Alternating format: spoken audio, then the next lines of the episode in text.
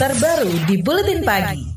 Komisi Nasional Hak Asasi Manusia atau Komnas HAM mempertanyakan visi Indonesia yang disampaikan oleh Presiden terpilih Joko Widodo. Komisioner Komnas HAM BK Ulung Hapsara menegaskan, selain penuntasan pelanggaran HAM masa lalu, pemerintahan Jokowi kerap mengabaikan persoalan kemanusiaan yang muncul akibat pembangunan infrastruktur. Kalau kita mau bicara soal kasus penyelesaian pelanggaran HAM yang berat lima tahun kemarin baru melangkah pelan sekali gitu. Misalnya adalah soal pembangunan bandara Kulon Progo yang ada konflik dengan warga. Yang Kulon Progo sampai saat ini belum selesai sepenuhnya karena masih ada negosiasi antara Rumah Kasapura 1 dengan warga terkait dengan kompensasi ganti rugi tanaman. Komisioner Komnas HAM BK Ulung Hapsara mendesak untuk membuat kebijakan ekonomi, pembangunan, maupun pemerintahan yang berstandarkan pada nilai-nilai HAM. Komnas HAM juga menekankan agar pemerintah menuntaskan pelanggaran HAM yang berkaitan dengan intoleransi agar kelompok rentan dan minoritas tidak semakin terpinggirkan. Presiden terpilih Joko Widodo di hadapan pendukungnya menyampaikan lima tahapan pembangunan dalam visi Indonesia pemerintahannya periode kedua. Kata dia, tahapan tersebut adalah adanya keberlanjutan pembangunan infrastruktur, pembangunan sumber daya manusia, mengundang investasi seluas-luasnya.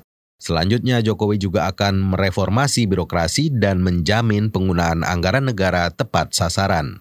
Manajemen seperti inilah yang kita perlukan sekarang ini. Kita harus menuju pada sebuah negara yang lebih produktif, yang memiliki daya saing, yang memiliki fleksibilitas yang tinggi dalam menghadapi perubahan-perubahan itu. Oleh sebab itu, kita menyiapkan tahapan-tahapan besar.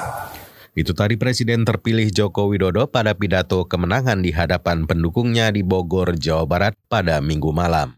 Menanggapi kecaman atas pidato visi Indonesia yang sama sekali tidak menyinggung penegakan hukum dan HAM, Kepala Kantor Staf Presiden Muldoko mengatakan Jokowi tidak bermaksud mengabaikan isu hukum dan HAM. Bekas Panglima TNI ini memastikan Jokowi tetap berkomitmen mengangkat isu itu meski tidak disinggung secara spesifik dalam pidatonya. Tidak ada upaya, niat, atau AB terhadap persoalan-persoalan itu tidak begitu. Jadi tolong cara memahaminya bahwa itu sebuah pidato yang sangat komprehensif ya, bahwa Presiden menyadarkan kita semuanya bahwa dunia sekarang ini fenomena globalnya seperti itu, maka diperlukan cara-cara yang adjustable. Kepala Kantor Staf Presiden Muldoko juga menambahkan, perhatian Jokowi terhadap isu hukum dan HAM bisa terlihat dari perintah agar APBN digunakan secara efisien untuk kepentingan masyarakat. Muldoko juga menegaskan, lewat pernyataan itu, Jokowi menjaga agar ribuan triliun anggaran negara tidak dikorupsi. Keluarga korban pelanggaran HAM menganggap janji Jokowi terkait penyelesaian kasus hanya formalitas semata. Maria Katarina Sumarsih, ibu dari Benardidus Irawan atau Wawan, mahasiswa korban tragedi Semanggi I, meragukan keseriusan Jokowi dalam mengungkap pelanggaran HAM berat masa lalu.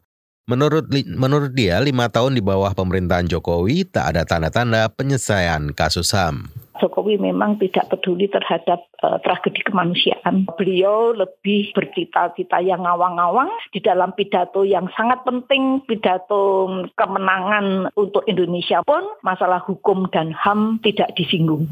Inisiator aksi Kamisan Maria Katarina Sumarsi menilai Jokowi ingin melindungi Prabowo dan ada maksud tertentu dengan tidak menyinggung persoalan HAM pada pidatonya. Kata dia, pemerintah selalu menjadikan waktu dan kerumitan pengungkapan kasus sebagai alasan berhentinya penyelesaian pelanggaran HAM masa lalu. Menurut Lembaga Reformasi Peradilan atau ICJR, pemerintah tidak serius dalam menjamin perlindungan hak asasi manusia. Direktur Eksekutif ICJR Anggara Suwahyu mengatakan, hal itu terlihat ketika Presiden terpilih Joko Widodo tidak menyinggung pentingnya membangun negara berdasarkan hukum dan memperkuat jaminan hak asasi manusia.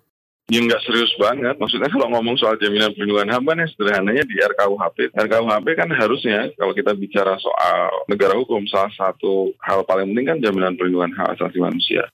Direktur Eksekutif ICJR Anggara Suwahyu juga menilai peran pemerintah dalam menyelesaikan kasus HAM tidak pernah memuaskan. Saudara saat ini masih ada sejumlah pelanggaran HAM berat masa lalu hasil penyelidikan Pro Justisia Komnas HAM masih menggantung di Kejaksaan Agung. Sejumlah pelanggaran HAM berat masa lalu itu adalah kasus 65, Talangsari, Wamena Wasior, penculikan 9798, Semanggi, serta peristiwa Trisakti. KBR, inspiratif, terpercaya.